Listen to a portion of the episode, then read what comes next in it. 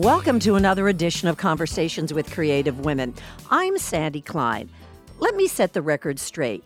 Working on the introductions for the women who so graciously agree to be interviewed for this podcast is no easy feat. Case in point, Andrea Grody, my guest today. Her credits are endless, and she's young. Okay, for Andrea, it's all about music. She's a music director, arranger, and composer. She's the music director, supervisor, vocal, and incidental arranger. Huh? Incidental? Gotta find that out. For the Broadway hit adaptation of Tootsie. She held the same titles for the band's visit, which garnered 10 Tony Awards. Andrea Music directed the world premiere of As You Like It at the Delacorte Theater in New York City Central Park. Her talent and expertise have taken her around the country and include Associate Music Director for the world premieres of The Fortress of Solitude at the Dallas Public Theater, Unknown Soldier at the Williamstown Theater Festival, White Christmas and Songs for New World at Northern Stage in Vermont. Oh, there's more, but that's going to have to do for now. We come to her writing credits, among them Strange Faces, a full length musical, and several songs for the Civilians' Let Me Ascertain You series, which have been performed at Manhattan's Metropolitan Museum of Art, among other venues.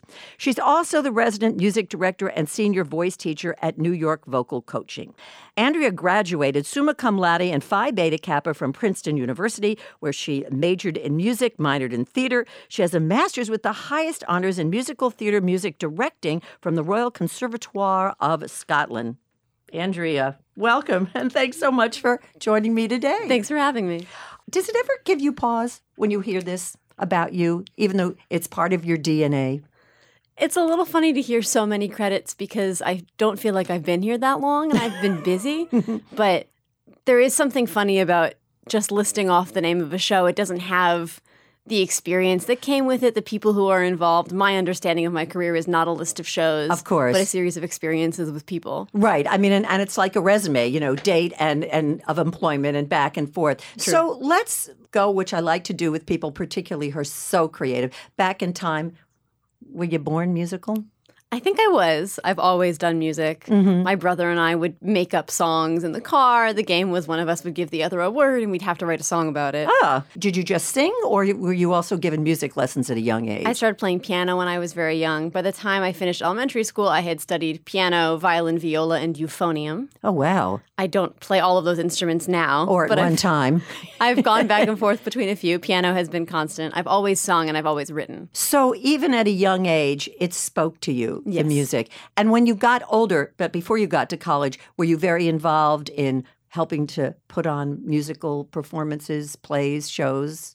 I was. I realized when I started pursuing music directing as a career that I'd actually been doing it for a long time. Un- un- unbeknownst to you, right? Yeah, I never had thought about it, but I did theater camp when I was, you know, 10 to 13 or so. And I wanted to be an actress, I think, like many young kids do. But I was often on the music side as well, playing piano or teaching or writing something. And then I went to composition camp. I wanted to be a film composer when I started college.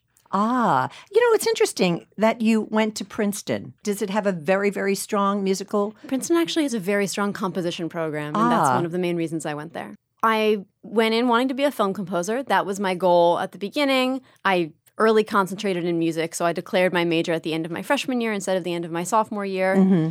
I spent the summer after freshman year in Los Angeles working for a film composer and at a production company, and I learned that film composing is very solitary. A uh-huh. lot of the day to day is not being in a studio with an orchestra, as you might imagine. Yeah, but right. being alone in a room with a computer. And that does not appeal to me as much as being in a room with people making something. So, you decided to go on a different path. I did, and I spent about two months not knowing what to do with myself. and Mm, but you were so- still in school, though, right? Yes, I was a sophomore, and I didn't have a plan anymore, and spent two months trying to figure out a different plan. Did that bother you that you didn't have a plan? Yes, Uh, so you're you're kind of a very focused person. In I other words, I tend to have plans. Mhm. There's nothing wrong with that. They can change, but they exist. so then, what made you switch, and what did you switch to then? I wish I could remember the moment where I decided Where to you had that pursue music directing. Mm-hmm. But what I first remember was looking for a summer stock job. But I decided that was something that I wanted to see if I could do. Mm-hmm. And that was it. Sophomore year of college was when I decided to pursue music directing. In my freshman year of college, I met Michael Friedman, who wrote Bloody Bloody Andrew Jackson, was a composer for the civilians for a long time. He taught mm-hmm. a class called Making Music Theater. And I said, Music and theater in one class, amazing. so I took his I can consolidate. I fought to get into that class as a freshman because it hadn't been open to freshmen, but he knew someone I knew and there was room, so I got in. And then he came back my junior year with the civilians to workshop a show they were working on called The Great Immensity. And it was taught through a class, so I was the music director of the workshop in the class. Wow. And we had other theater students and then science students because it was a show about climate change. Huh. So we all worked together on that. And then I said, I'm going to be in the city for the summer. Do you need an assistant for anything? And Michael said, sure. And that was the beginning of one of my most valuable professional relationships. I need you to define something for me. What is a musical director? Because that's your credit for the two musicals that I listed. Is that the same thing as being a conductor? It's a great question with a lot of complicated answers. Okay, I'm ready. The music director oversees how the music tells the story. Within the music department on a musical, there are a lot of small jobs. And generally, on any musical, people do multiple jobs, and it depends on what the show is, which jobs they do. But that's why, for example, I have the longest credit of anybody on Tootsie. Mm-hmm. It's not necessarily that I did more things, Yes. but that the nature of a music department is that we all do multiple things, and it's very collaborative. Right. And it's just trying to figure out how to credit someone appropriately for the way that we all worked together. So let's use me just as a for instance. I composed the score to, I'm going to make this up, to the silly, you know, to the silly show. The Silly okay. Show, yep. And I'm working really hard and I've got it all. What do you do after I've written this, all this music? A good comparison to this is a playwright saying, I've written this play. Okay. And everything that happens between the playwright saying, I've written this play, and you seeing it on stage, that's often what we think of the director doing. Exactly. So the composer says, I've written this score. Everything between that moment and the production is what I do. I teach it to the singers, I lead the orchestra, but also that process involves saying, What is this piece of music? How should it be performed? What is most important about it? What vocal choices should we make? Is this the right key? I also was the vocal arranger for Tootsie. So, what is the ensemble singing? Where do they sing? What harmonies do they sing? Who does what? Especially working with a choreographer. If they're dancing here, should we change where the cutoff is? The men are not singing this part, so the women have to sing. Does that mean that the notes they sing should change? If they're all singing together, but the key has to be higher because this person needs a different key, how do you make the melody audible while still putting the line in a place where the singers can feel comfortable making a strong sound? All of those questions are part of what I do, and that also goes a little bit into vocal arranging, which is figuring out what everybody is singing specifically. Because a composer may write a melody, but that doesn't mean that they know going into a show what people are doing on stage, who the actor is, what key they want to be in, what vocal choices suit their voice, what suits the way the character and the story evolve over the course of the development of the show. Because the question is always, how do we tell the story? And that question doesn't have a straightforward answer at the beginning. Right. It has a couple ideas that get fleshed out bit by bit as a show is developed. But take somebody like Stephen Sondheim, with all these credits to his name. He can fill all those shoes, correct? I think he can fill many of those shoes. I've never worked with Not him. that I'm saying that, that you would be superfluous. I don't mean that. Yes. He can do many of those things, and you have a lot of composers who can. I've never worked with him, so I can't say exactly what his Uh-huh. understand. Mm-hmm, relationship is. I can imagine knowing his music and the way that he writes that he has a lot of specifics laid out at the beginning. Right. Not all composers are like that. And it depends on who it is and how they like to work, what that relationship is going to be. And David Yazbek happens to be a very collaborative writer. He's a comedy writer, so he's used to working with people, throwing around a lot of ideas, Right. hearing what everyone has to And say. he's uh, seminal for uh, Tootsie. Yes. At some point, did you know that this is exactly the avenue that I want to pursue? That it seemed like such a natural act for you, this music directing? I can't remember a particular moment where I said, yes, this is the right thing for me. I wish I could. But I know at some point I had a moment of saying, I would like to pursue this. And then at some point, someone said, Have you done it before? And I looked back and realized I'd actually been doing it my whole life. Unbeknownst to you again. Yes. What politically was that like? Are you an anomaly in this business by being a female? I don't feel I am anymore. But you were? I don't know if I ever felt that way. Mm-hmm. There are more men than women, but there are enough women that I never felt like an exception. Mm-hmm. I know that I am, and I know I have gotten work because I'm a woman, because people want to have a female music director, Oh, okay. or they want to have a female member of their creative team, and the music director is the last person they hire. Really? That has happened before. there has been a little tokenism. Yes. I saw Tootsie with a group of people, and I really, I was just listening to the overture, not really focused on anything. And the person next to me jabbed me in the ribs and said, It's a female conductor. And I yelled out, No shit. Well, I mumbled it, you know. And then I sort of forgot about the music because I couldn't believe it. You know, and I'm much older than you are, and I go to a lot of theater, and that I think might have been a first for me. Really? Yeah. I bet I could name some other shows that you've seen though that women have conducted. Try me. Spring Awakening, The Full that. Monty, Yeah, I did see that. Oh, okay. Tuck Everlasting, Allegiance, The Prom, Okay. SpongeBob SquarePants, Be More Chill is happening right now with Emily Marshall, Waitress. I okay, could, I, could take name, it back. Okay. But what I think what you're pointing out that's also very important is visibility. The nice thing about Tootsie is not just that our band is open, but that I, in particular, am very visible. Our show has an overture. You can see my head. Yes. I have light colored hair and it bounces around a lot. Yes, So yes. the first thing a lot of people notice about Tootsie is that there is a woman standing at the front of the stage, which is fantastic because I think a lot of people just aren't given the opportunity to see the music department at all. Yes, I guess it's just sort of a given. You know, you hear the music, you appreciate the music, but you certainly don't know what the backstory is. And that's why it's so exciting to have you here to explain all of that process. In the credits that I listed for you, the regional theater is what came first before you hit Broadway. Yes, absolutely. And so that's where you cut your teeth. Yeah, I think my path, if I were following the kinds of theaters I began in, college theater, summer stock. I did two summers of summer stock, which is doing a number of shows very quickly. Right. Often some nice space in New England, but often it's elsewhere. and then a series of regional shows and off Broadway shows. And when did you think to yourself, I've made it? I have a number of those moments. Share some of them. The first time I felt like I had made it was when I had a mug in the rehearsal room with my name on it. Said, "Oh, now I'm really working on the show," and that was also the first show where my name was in the program. Ah, that's I said, big. "Oh, I've made it." yes. It was an off-Broadway show, and my name was there. And then I did an off-Broadway show where my name was on the front page, and I was the music director of an off-Broadway show, and I felt I had made it. And then what else? So many moments like that. It never really stops Mhm. because I think we all dream quite vividly when we're in this business. It's not just a dream of winning a Tony, it's a dream of being at a publicity event. It's a dream of doing all sorts of other things we see happening, saying, I want to get there. And then every time you get to one of those moments, it is a moment of saying, I've made it. So performing on the Tony Awards, walking into my dressing room for the first time at the Barrymore with the band's visit, Mhm. having single line billing on the program for the first time, having this show will be conducted or this performance will be conducted by Andrea Grody outside the theater, having my name outside the theater. Yeah. There's so many of them. And how does that work? For eight performances a week, how many of them are you working? The average would probably be seven. Oh my gosh. And then the eighth performance, I sit out in the house and I take notes. I conducted the first couple months of Band's Visit without taking a break because I'm not used to subbing out.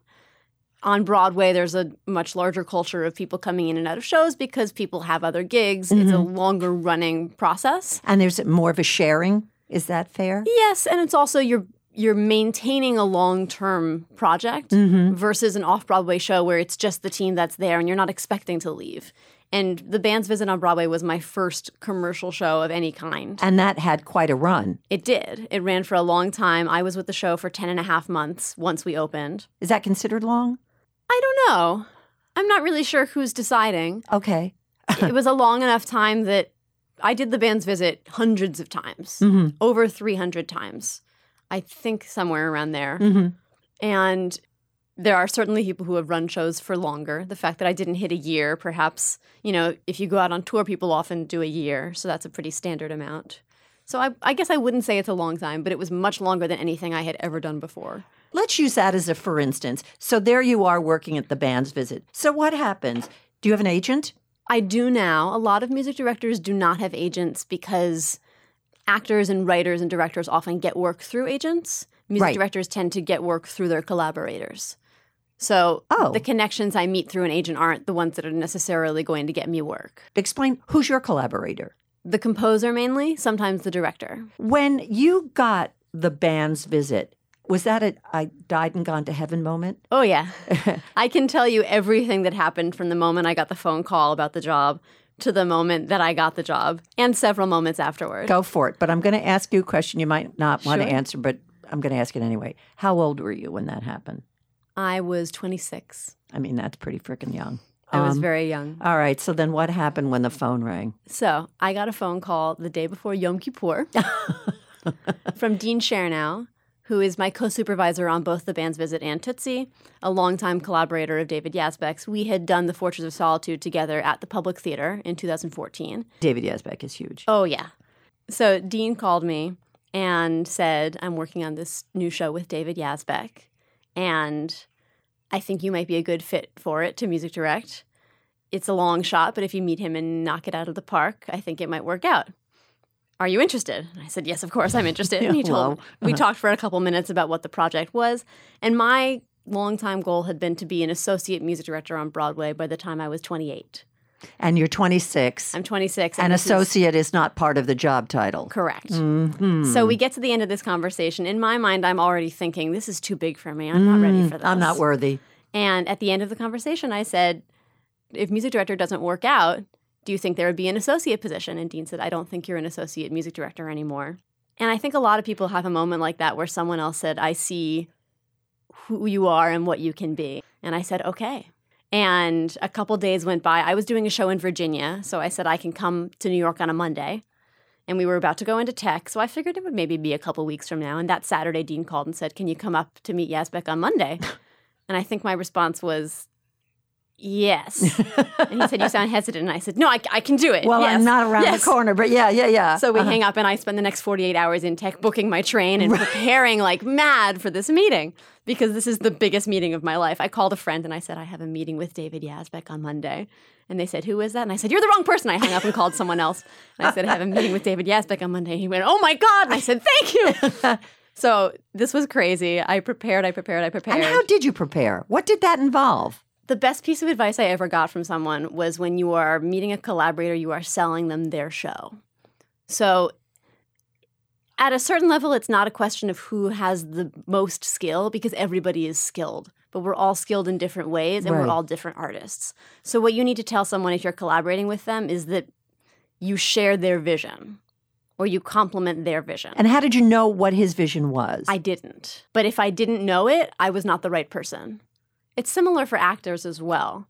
There are so many talented actors. It's not always about casting the best person, it's about casting the right, Right person, person. who Mhm. sees something that you didn't see or Mhm. who sees the right thing for whatever you're trying to make. So I watched on the day before Yom Kippur, I got this phone call, and on Yom Kippur, I watched the movie, which I remember because that's a good way to Mhm, be a good Jew on Yom Kippur is watch a movie set in Israel. Exactly. So I listened to Yazbek's music that already existed. I watched the movie and I thought about why it would make a good musical.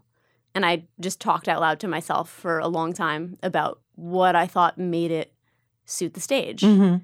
and what I knew of the project and why I thought it would work and why I thought my skills could support that. Mhm. And whatever I did, I guess was the right thing.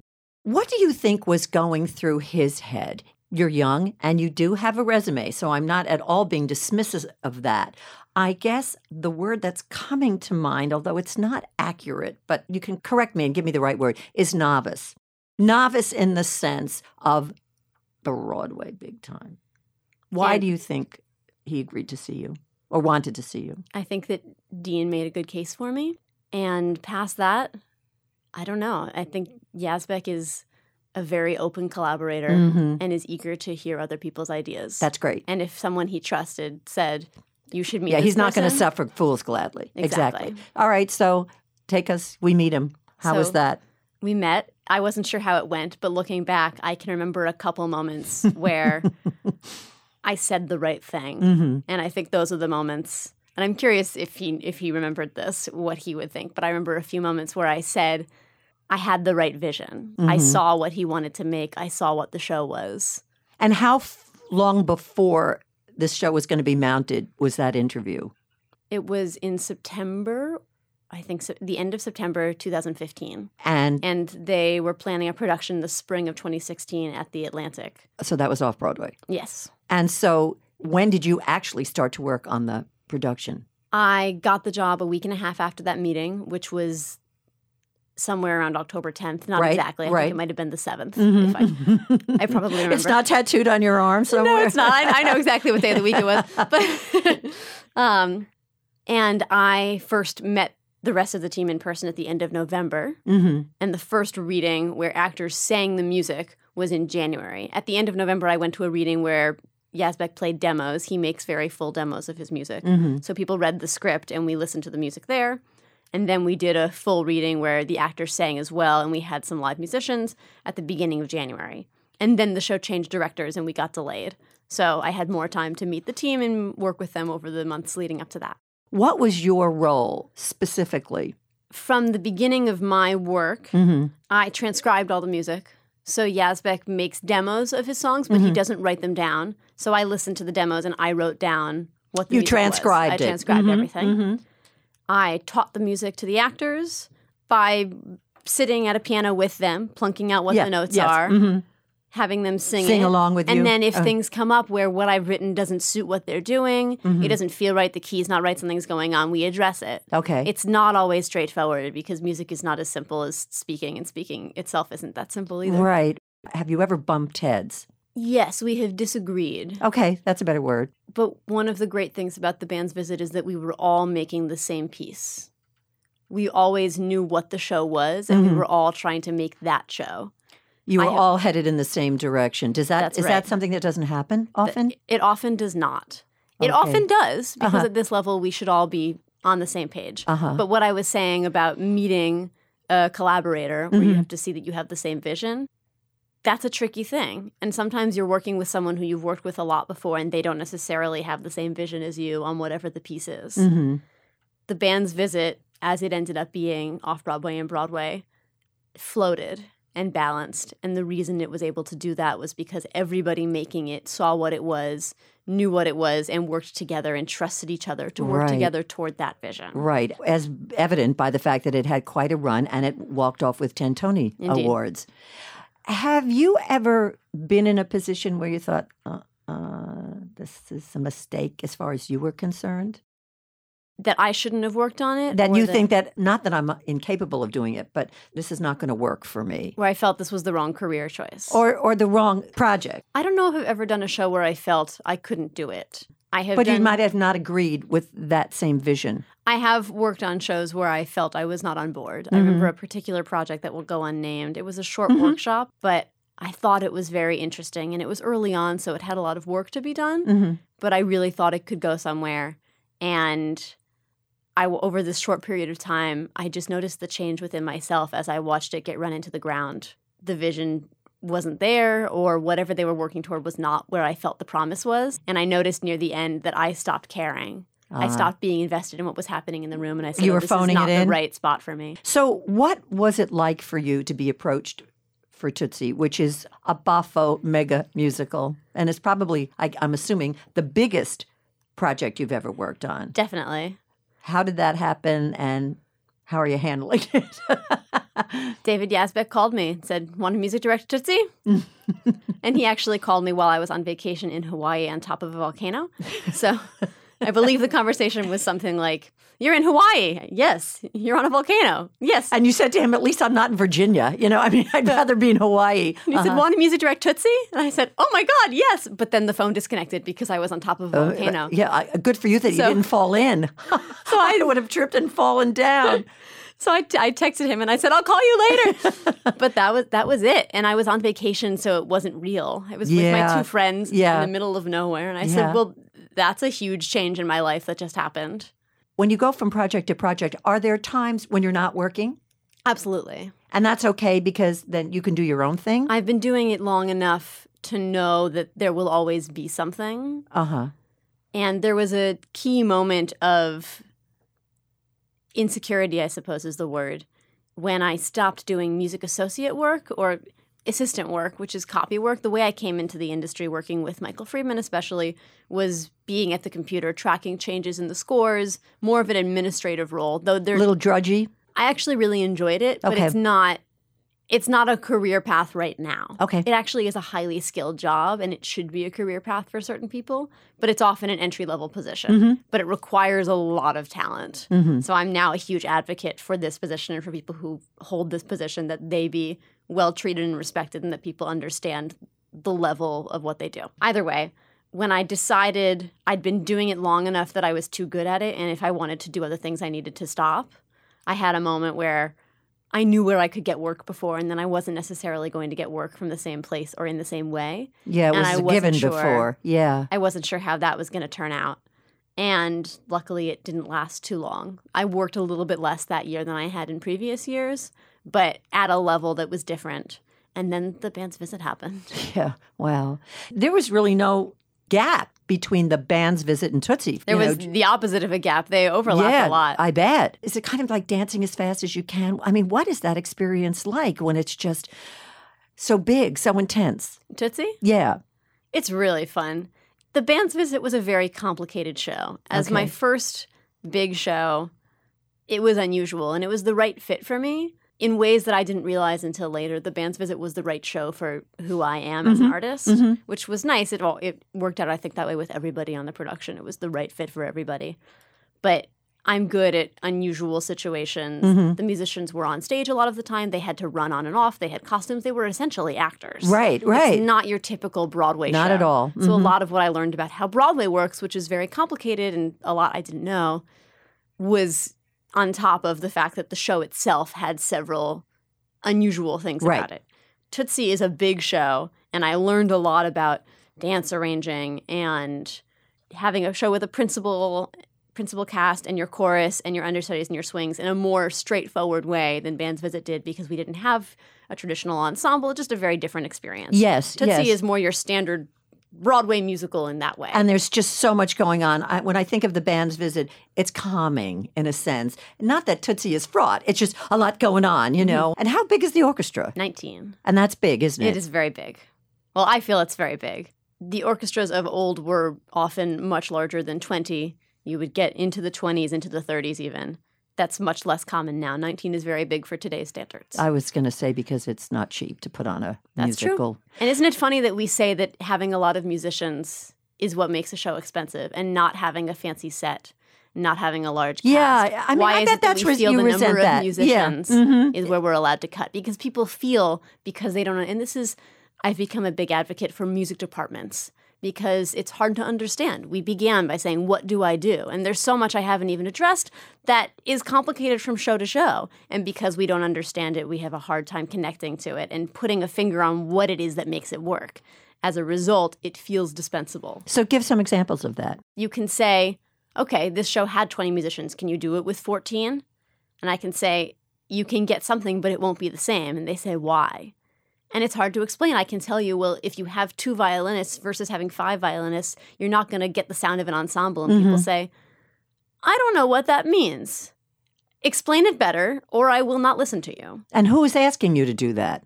The people who are overseeing a vision and are not necessarily trained in music. Someone once Mm. said, musical theater critics are the only people who are not educated in the field that they They're writing discuss. about. They're writing about because Uh-huh. they may know theater, but a lot of them don't know music, and some do. Some Mhm. really do. Some speak very intelligently about Mhm. music, but a lot don't. You know, musicians are in a union and it's not inexpensive to mount a musical. And as a theater goer, when I look in, uh, at the audience around me, I see too much of me. Yes, You I completely agree. And it's really tough because who's going to replace me? Yeah. And then, of course, when you spend that those kind of bucks, and well, that wasn't worth it. But the problem is that you feel you needed to choose one. We should be able to see something that's not good and say, well, that wasn't worth it for whatever. It wasn't a great experience, but it was still worth my time exposing myself to culture. I love seeing shows that I don't like and understanding why I don't like them and questioning what I didn't like. Some of the shows I've hated most, I'm most happy to have seen because the strength of my feeling and what I got so angry about informs how I make things later. That's a really good point. And how I see things later. The problem is that we feel we have to choose. You can only pick one. How can you know what the right one is if you don't get to see things on a regular basis? That's that's exactly and the, right. The prohibitive cost is a real problem, and I don't know what the solution is. But it's definitely something people are aware of and talk about. And I don't know where the solution lies in commercial theater, in nonprofit theater. It's a but it's a larger conversation of how do we support live performance as a part of our culture that people should be spending money on and should feel excited to spend money on while not feeling like they can't afford it. The other thing that I think about a lot is revivals. There's a generation out there that never saw All My Sons or never saw My Fair Lady. But are they ubiquitous because they're safe? I think there's two sides to it. One is that they're safe. People know what they are, they're excited about them, Mhm. they're excited to see them, they're excited to know that the show is already good. Also, the people who are making them are interested in them because they're the works they know and they want to reinvent them or they want to revisit them. Mhm. We like going to revivals because we love those shows. Yeah. And people like doing revivals because they love those shows. Yes, they're part of our past. Everyone has a dream of the role they want to play. And it's hard to dream about a role that doesn't exist yet. And people still do. But it's mm. easier to dream about a role that you see and you say, I want to do that thing. And a lot of people, I think, come to roles that they've always dreamt about in revival. The key thing about a revival, as is true of a new play as well, is that you're doing it now. And the question always has to be, what are we getting from this now? And there are a lot of possible answers to that question, but you can never take the experience of a piece of theater away from the day that it was performed, the year that it was performed. It's always a product of its era. Right. And right. the era in which you see it is the the day that you saw it. Right. So the question of why now is essential. And a lot of times people hear that question and they go, "Well, you know, like it doesn't have to be they end up feeling like you have to force it into the current cultural conversation, especially today when the cultural conversation changes every 48 hours. Mhm. But the reality is, if I see a revival tonight, I'm seeing it tonight. Mhm. And I, tonight, this person who I am today, this evening, I'm going to see that show. And I'm going to see it through the lens of where my day was, where my year was, where the world is right now. I would be remiss if I didn't ask this political question of you. Is there any kind of resentment about the fact that you're female? If I have had issues, it has generally been more that I've been young and not that I've been a woman. I was thinking about that too. and maybe Uh-huh. that is because I have chosen to see it that way. Hmm. But I find that saying this is happening because I'm a woman is never the right place to start because that doesn't give me anything to do. What do That's you mean by just that? who I am. If I'm in an interaction with someone and it's not going well, and I say they're treating me badly because I'm a woman, what am I supposed to do about that? Not be a woman anymore? Mm. It's better for me to say, here's Joe, Mhm, and I'm mhm, Andrea, mhm, random Joe person. Yeah. Yep. There's a Joe on my show. It's not him. Random Joe, who I'm talking to, and me, and we're disagreeing about something. I have to say, hello, this is Joe, and I am Andrea. Mhm. What's going on right now? Whatever is happening between the two of us is an interaction between two people, and we are different in many ways. Perhaps we are different because you are from Iowa and I am from Connecticut. Or perhaps we're different because you grew up in a large family and I grew up in a small family. Who knows? There are so many ways in which we differ. And the ones that we choose are the ones that are most visible and most talked about age, gender, race, all those things. And I'm not saying they're not relevant, Mm. but it's better to see the complexity when you're dealing with individuals and figure out a solution that way. At least I find that gives me more to work with to solve problems. If I'm not having a good interaction with someone, and every time I work with someone, if I give them a note and they take it well or they don't take it well, I say, How could I have done that better? And that's always a question of saying, How can I interact as well as possible with this person in this moment? Were you born with this or did you hone this? Both. I mean, there's a lot of wisdom coming at it from you. Thank you. I, I do think that that's just part of who I am, but also I've honed it for a long time. And it's worked for you. It's worked pretty well. I mean, as I'm sitting here listening to you, I'm thinking, you got to make some changes in your life, woman. I, I'm a, I, I think a lot about the way I interact with people because that's that's what it is. That's what our work is. It's I bet you bring some kind of a refreshing approach to this by virtue of your age. I think so.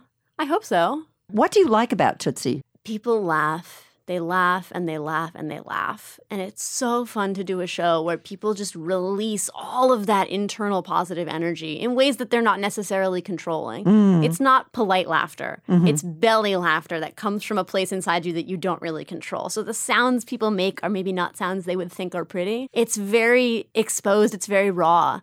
And that's so delightful to experience just to be in a room every day where everyone is just releasing joy from within themselves. I was worried doing the band's visit, which was my longest run ever, that I was going to get bored. And I Yeah. never got bored. Okay. It can be boring to watch a show over and over. I'm not sure how many times I'm going to want to watch Tootsie, but I don't know if I'm going to get tired of playing Tootsie because I'm part of it. I'm Well, participating. when would you be watching Tootsie? When I take notes, if I sit in the house and I'm listening. when you're not When I'm not conducting. When you're not conducting. I'll be sitting and I'll be listening because it sounds very different when you're sitting in the audience than it does when I'm sitting at the pit. Are there and a I- lot of notes to take? There are some, you know, as the show runs Mm-hmm. over time, there will be things that shift in small Nuanced? Mm-hmm. ways. Yeah, nuanced things. Just places. Yesterday, I gave someone a note where I said, This word is actually a little hard to understand. A lot of what I do is just make sure the audience can understand the words. Mm-hmm. So I'll say, Can you just make sure to put a strong consonant at the end of this word? Stuff Uh-huh. like that, because the audience is hearing it for the first time. And you have to remember that even though you've done it over 100 times or over 200 times or more. I have a couple more questions. We're running out of time, but Sure. I would be really remiss because I made a comment in the introduction. What the hell is an incidental arranger? I will tell you. So when you see a musical, there are songs, and there's a lot of other music that happens. There's the music that happens during a dance sequence. Right. That's what the dance arranger does. They take the melody that the composer wrote and then they work with the choreographer to craft music that is the song but also suits whatever story the choreographer is trying to tell. Mm-hmm. Then at the end of a song, there's a playoff or there's a moment within a song where there's a scene or there's a transition that goes from one moment to the other. And the dance arranger on this show, David Chase, who's a genius, and we could have a whole conversation about dance arranging and how significant it is in ways I didn't realize till I did this show. He has done some of that because it's within the choreography, and there are moments where I've done a lot of it because we're going from song to song, or like there's one of my favorite pieces of incidental music in this show is a scene within the song Who Are You? And the song goes on and then they talk for 10 seconds.